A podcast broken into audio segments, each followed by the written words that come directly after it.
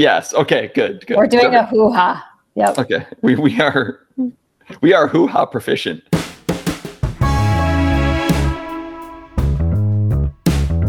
Oh, hi, friends. They want to be on the pod too. Absolutely. I could make a friend. There's a friend. Somebody's barking. I could make a new friend.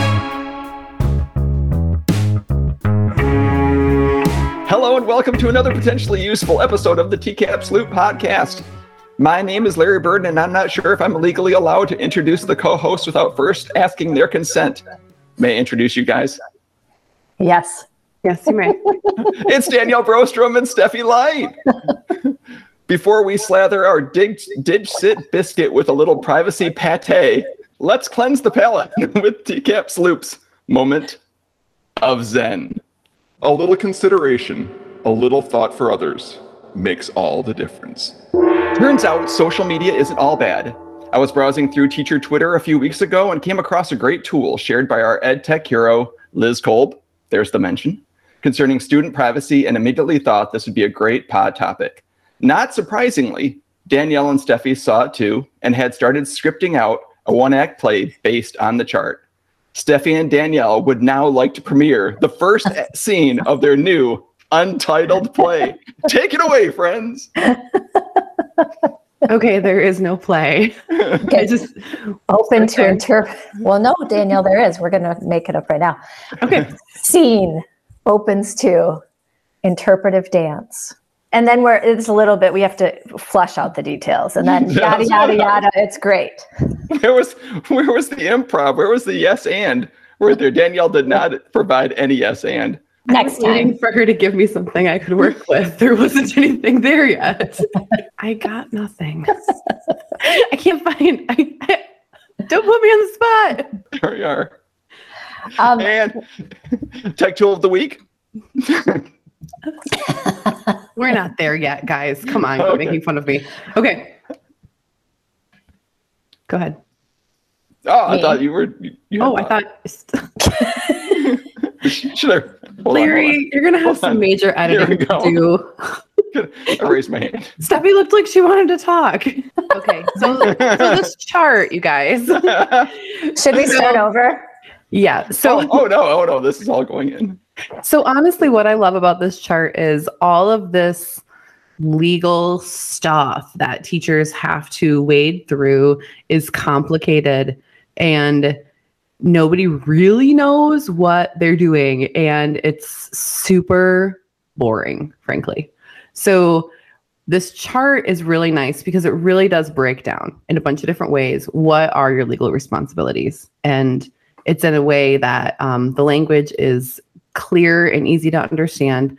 And i just i like this format and it does bring up a lot of the new things that teachers are dealing with with virtual learning. I would like to echo that statement because I do actually find it interesting. It's not boring because it is it's organized in a way that makes sense to me. The impact of each of those, you know, legal areas or the laws that govern the choices and the um, decisions you have to make as you're making decisions about privacy and what you're sharing.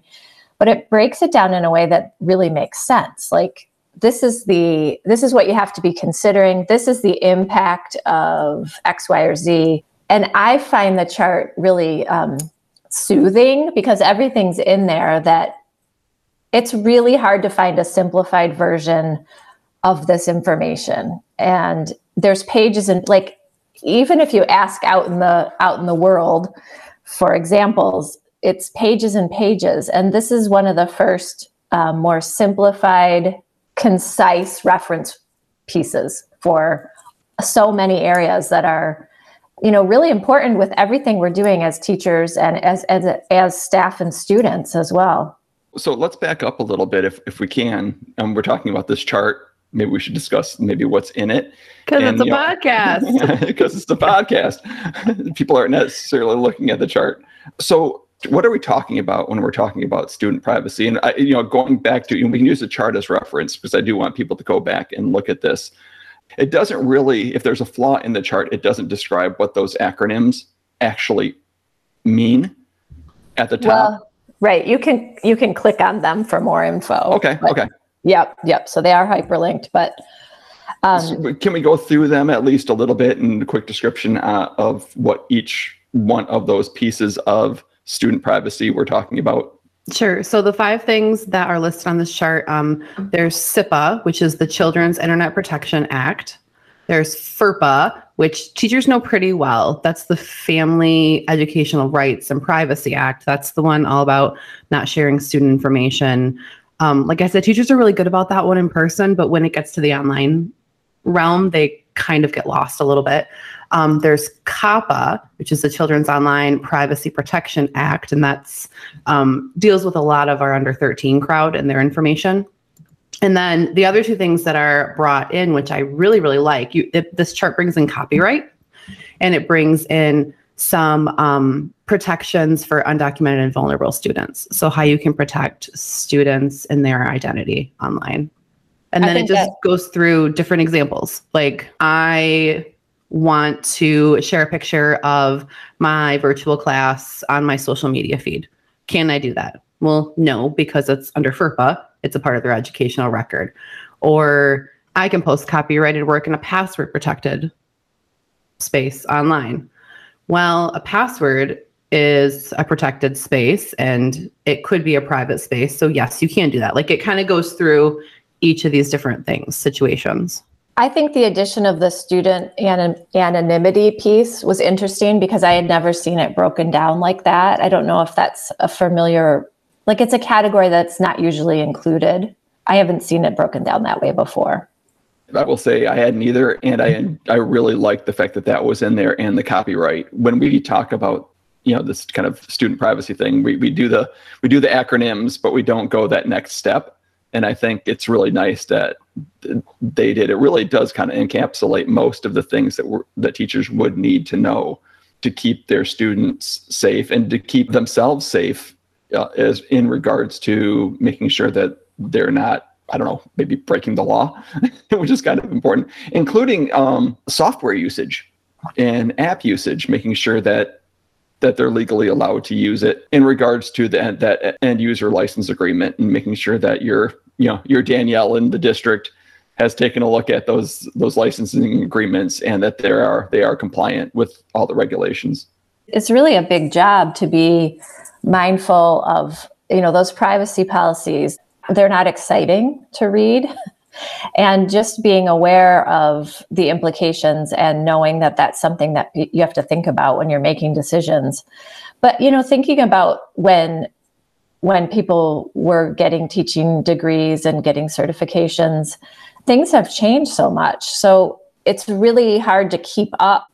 You know, I think as we know, like as the technologies are changing, the ways that you can share and not share, and um, and the ways that you need to protect information, that changes as well, and it changes rapidly. So we're always learning. You know, it's not like okay, you you get this one you get this figured out but for this situation but okay what about this situation? And yes like is is a password protected environment is it still going to meet the fair use for that? It can't just be a password protected environment that i give you the password out in the world and say okay now you're safe but this is is it going to meet the fair use in using it in an ed setting that you know there's just so many layers to all of it. I think it's really interesting but i also think it's um, it's uh, something that can add a lot of time to making decisions because you have to think about um, all those different aspects. And time isn't something that people have a lot of extra. And so something like this resource really does help make it easier to make efficient and accurate decisions. It is a fairly new realm for us. Um, COPPA was in 1998, in case anyone is wondering, but oh, it has been you. through some changes since then. And until recently, I don't think it was on the forefront of our mind. I think we are talking a lot now about how teachers have this ethical responsibility to talk to their kids about digital citizenship, but they also have this ethical responsibility to protect their students' data and to protect the integrity of our school network. And that includes things like, you know, don't stick your password on the front of your um, laptop so that if you're absent, any of your kids can log into your stuff for you. Like, this is legit a practice that happens. So, we are only as strong as our weakest link. So, we have to make sure that we're protecting that student network and our data there as well as in this whole online I don't even know what to call it, all the places that you could put in the student data because they're giving you something free that could help your kids meet XYZ. I wanted to d- discuss because I thought this was a, an area that maybe we don't talk about a ton, and it's super, super relevant in these remote learning environments. It was um, an area that uh, was labeled I should strongly discourage non students, including caregivers, from participating or observing in virtual class sessions. I hadn't even thought about that in regards to student privacy. But um, if one of your students or all your students are um, on a Google Meet, say, and a parent is sitting in on that student session, there might be some issues there. And I wouldn't, I would not have thought twice about that. But then when I looked, I was reading through that, oh, that's probably a FERPA violation, that might be a FERPA violation. I thought I was really surprised by that. It just doesn't feel fair. It doesn't feel fair that another parent would get to hear the things that my child might be saying in the classroom or might the mistakes that they might make. It it feels like that should be private information between them and the teacher. In practice it's it's a really hard thing to manage though too, right? Like you can encourage and you can share that information out and hopefully with more understanding from parents and families about why that privacy matters and why that matters for their own child. But it's it's very hard to control what happens out. You're seeing into everybody's world, as we have talked about with our barking dogs at times. Um, but it just it it really opens up. It, it blurs the lines between school and home. We're always trying to get more parent and family engagement in the educational process of our students. And here we have a situation where awesome, we're you know we're educating educating these students in the same place where their parents are at. So there's that natural engagement. However, we have to take into account and going back to the you know our moment of zen, we have to consider some of the different um, environmental challenges and what that might mean for the other students that are on screen. Like I said, I was I had not given that a second thought until I read that and was like, oh, oh, oh, oh, that's a that's a big issue. Larry, I feel like we're learning every day. You know, like when we first started talking about digital citizenship, we were kind of seen as the ones who knew this stuff in the district. And even what we were talking about then and what we're talking about now has completely shifted. Like right now, if you were to ask me, what are the main priorities of, of this topic? What are the big things that we should be talking about with staff and students? I would say probably, and Steffi, help me out, misinformation for sure, mm-hmm. privacy and security, which includes all the stuff we're talking about today, kindness online, and then the whole idea about like the ethics of technology use. And there's a lot there that is totally different than how we talked about this topic even a year ago, even two years ago. It's okay. We're all learning and we're all growing and we're all making changes. And when you know better, do better. As we've, you know, pivoted back and forth between delivery modes, you know, teachers have had experiences teaching online and things have happened. Like I think those questions are coming up, not just about these issues, but in practice, in theory, it's going to be a little bit different, right? So I think as we encounter situations and we learn and grow, as Danielle's saying, we're making some of those adjustments as we do as teachers on the fly anyway and and you know reacting to how best to serve the needs of the kiddos. And and i think you're right. I think things have totally changed in terms of what the main focuses are. And i would say you know i would add copyright in there because as teachers are producing a lot more content in a visual format what they can do with it and how it can be shared. We've had a lot more questions about that because people are just more in the realm of, of content creation. We should write our own curriculum. It will start with a one act play and an interpretive dance. and I won't drop the football, I promise. the the uh, Liz Kolb's document, which is copyrighted with a, a Creative Commons license. Um, Larry, let's talk about that for a second. Well, can I get it just real quick? I, I do wonder because, you know, as you guys were saying, there's been so much change. I would I would love to see the edits to this. How many of these were recent? You kind of see the timeline of her edits to see which ones were like, oh, I guess we need that one in there now, or I guess we need this column in here there now, because I have a feeling this is definitely a working working document. It's it, it has to be because there has been so much change. I just wanted to say that. And so copyrights, yeah, let, feel free to dig into that. So, Creative Definitely. Commons, in case you don't know, it's um, a nonprofit organization and network devoted to educational access and expanding the range of created works available for others to build upon legally and to share. So, you can take anything that you've created and you are saying what people are allowed to do with it, whether they're allowed to use it, whether they're allowed to remix it, whether they're allowed to uh, make a profit off of it. And you kind of set those terms and put it at the bottom of your document so everybody knows how they can legally use your work. Correct?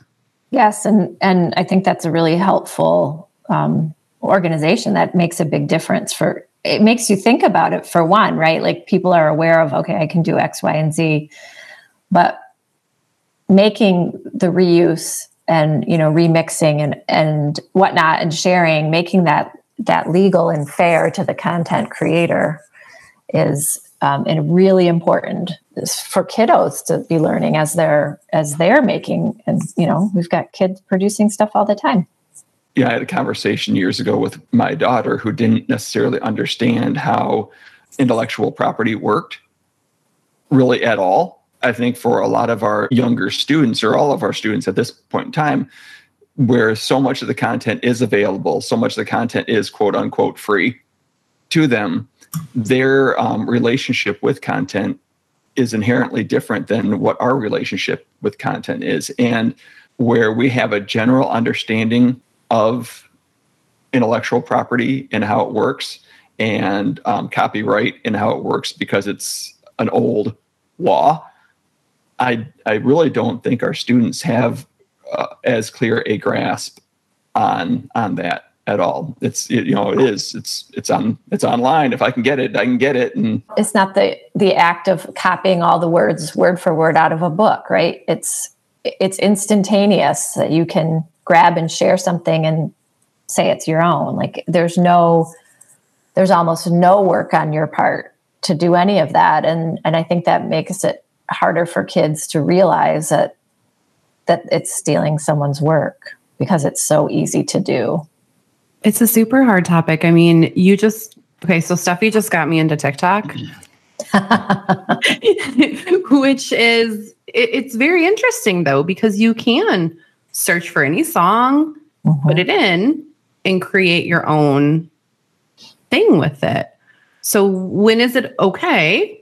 And when is it not okay? Like when are you taking an entire song and putting it behind your video and that's not okay because you're sharing it on YouTube? Like how how do you explain that to kids? That's and grown-ups. It's really complicated. The conversation I had with my my kiddo went a little a little deeper was okay, so you you appreciate artists or creators if you're consuming their content for free, how are they making a living? How does the content continue to be created? Because if they can't make a living out of it, they're going to stop creating. So there has to be some level of compensation or acknowledgement to them for them to continue making the content. And along those lines, it, it's been interesting to see how content creators are leveraging their intellectual property in a new environment. And you know, the Creative Commons license is something that is a useful tool for them as platforms change and move and new avenues for, I guess, marketing their content gets created and uh, how that actually dovetails into how educators educators can use content is as a whole nother story as far as what is fair use and what isn't fair use and what can be used in the classroom and what can be shared with students. Beyond issues of plagiarism what is allowable for a teacher to use in their classroom and then also be displayed outside the classroom which i think the chart actually does a decent job of of explaining. Well, even thinking about movies that are shown back in the day, if you brought in a movie from your house to show, like there was an understanding that you couldn't show something publicly, right? Like it was, but the act of like actually having the physical thing it was easier for people, I think, to understand, but you could just log into your Netflix account and show anything to a huge group of people at any time. But that doesn't mean you're allowed to do that just because you can. It's like so many things because you can, should you? The nuances of all that is really, there's a lot there. There's a lot to tease out and figure out. And Danielle and I have talked about this, like having this chart from Liz Kolb, who is, you know, arguably one of the experts in this area, and and her being able to break it down as as succinctly, but it's still, you know, as Danielle said at the beginning, it's I think it's interesting, but it's still dry. And how do you make the information, which inherently is dry to most people, relevant and interesting? Once people understand that they are when people have a situation that they need to tease out the details whether they have ramifications from what they've shared or they're just wondering can i do x y or z? then it becomes you know more relevant and interesting to explore the, the, the ins and outs of all that. But how do we how do we get that information on the front end right? Like what is the base level of understanding that people need as they're making those decisions so we can be proactive and not run into issues on the other side? So i feel like the ethics piece of all of this is really fascinating. Like what and how, how do you get kids talking about this? Like like larry when you brought up the idea of creators and how do they get paid and how do they continue to be able to produce this this art that really re- resides in the ethics piece too. Have any of you um, read? Kristen Mattson has a new book out called Ethics in a Digital World Guiding Students Through Society's Biggest Questions. Kristen was one of our um, keynote speakers. Was it last year for Wired? Yes. Yes. So, so. I, have any of you checked out her book yet? Because I, I really feel like that's going to be something that could be important to this work. I agree. I think the ethics are um, interesting topics that touch on a lot of areas that really are um, forefront for students. There's a lot of hooks in there, right? You know, you don't have to be a nerd about this stuff to find those big like how it touches you in a as a as a person right and your art and what you care about and your passion and the things you find joy in sharing like looking at it from from that side and not maybe the you know it's not just the like bad stuff. You can't do this. Don't do this. This is a this is a risk. You might run into this. Like how are you sharing your work in a way that's honest and fair and fair to the creators and um, again leading with kindness? Really i mean respecting other people's work and and celebrating your work in a way that's fair and accurate. It's funny you had mentioned steffi at the start of this that this is going to be a loose discussion and and we have and i think it probably speaks to how broad this goes. We've jumped from students as the focus to parents as the focus to teachers as the focus to the creators as a focus. You know we've jumped all over the place to conversation about general ethics and digital ethics. And you know we look at this chart and you, have mentioned a couple times that this is pretty dry. The reality is this is not dry this is a really really meaty discussion. And if we wanted to talk about you know digital ethics earlier in our discussion we were talking about copyright and copyright in the classroom. And heck we could spend hours and hours on the idea of fair use and what is fair what is fair use in an educational environment. The research that i've done the precedent for fair use in a classroom is again murky very very murky which you know i guess brings us back to really that ethics idea. You know sometimes there's a there's a, a stick and a carrot and maybe in this situation the carrot is a better guide. Um, you know what legal what is legally appropriate is one thing but what is ethically appropriate is maybe the more important thing. You know an ounce of prevention equals a pound of cure. You know ethics is the is the prevention. So having those discussions with our students and our parent and our parents about what is ethical digitally is important. So that's the heart of all this stuff, Larry. I think you're right. Like instead of focusing on the legal, legal, legal, let's let's get to the heart of this and the kids and what they deserve and what they need. We could definitely delve into a, a much more philosophical conversation around around ethics.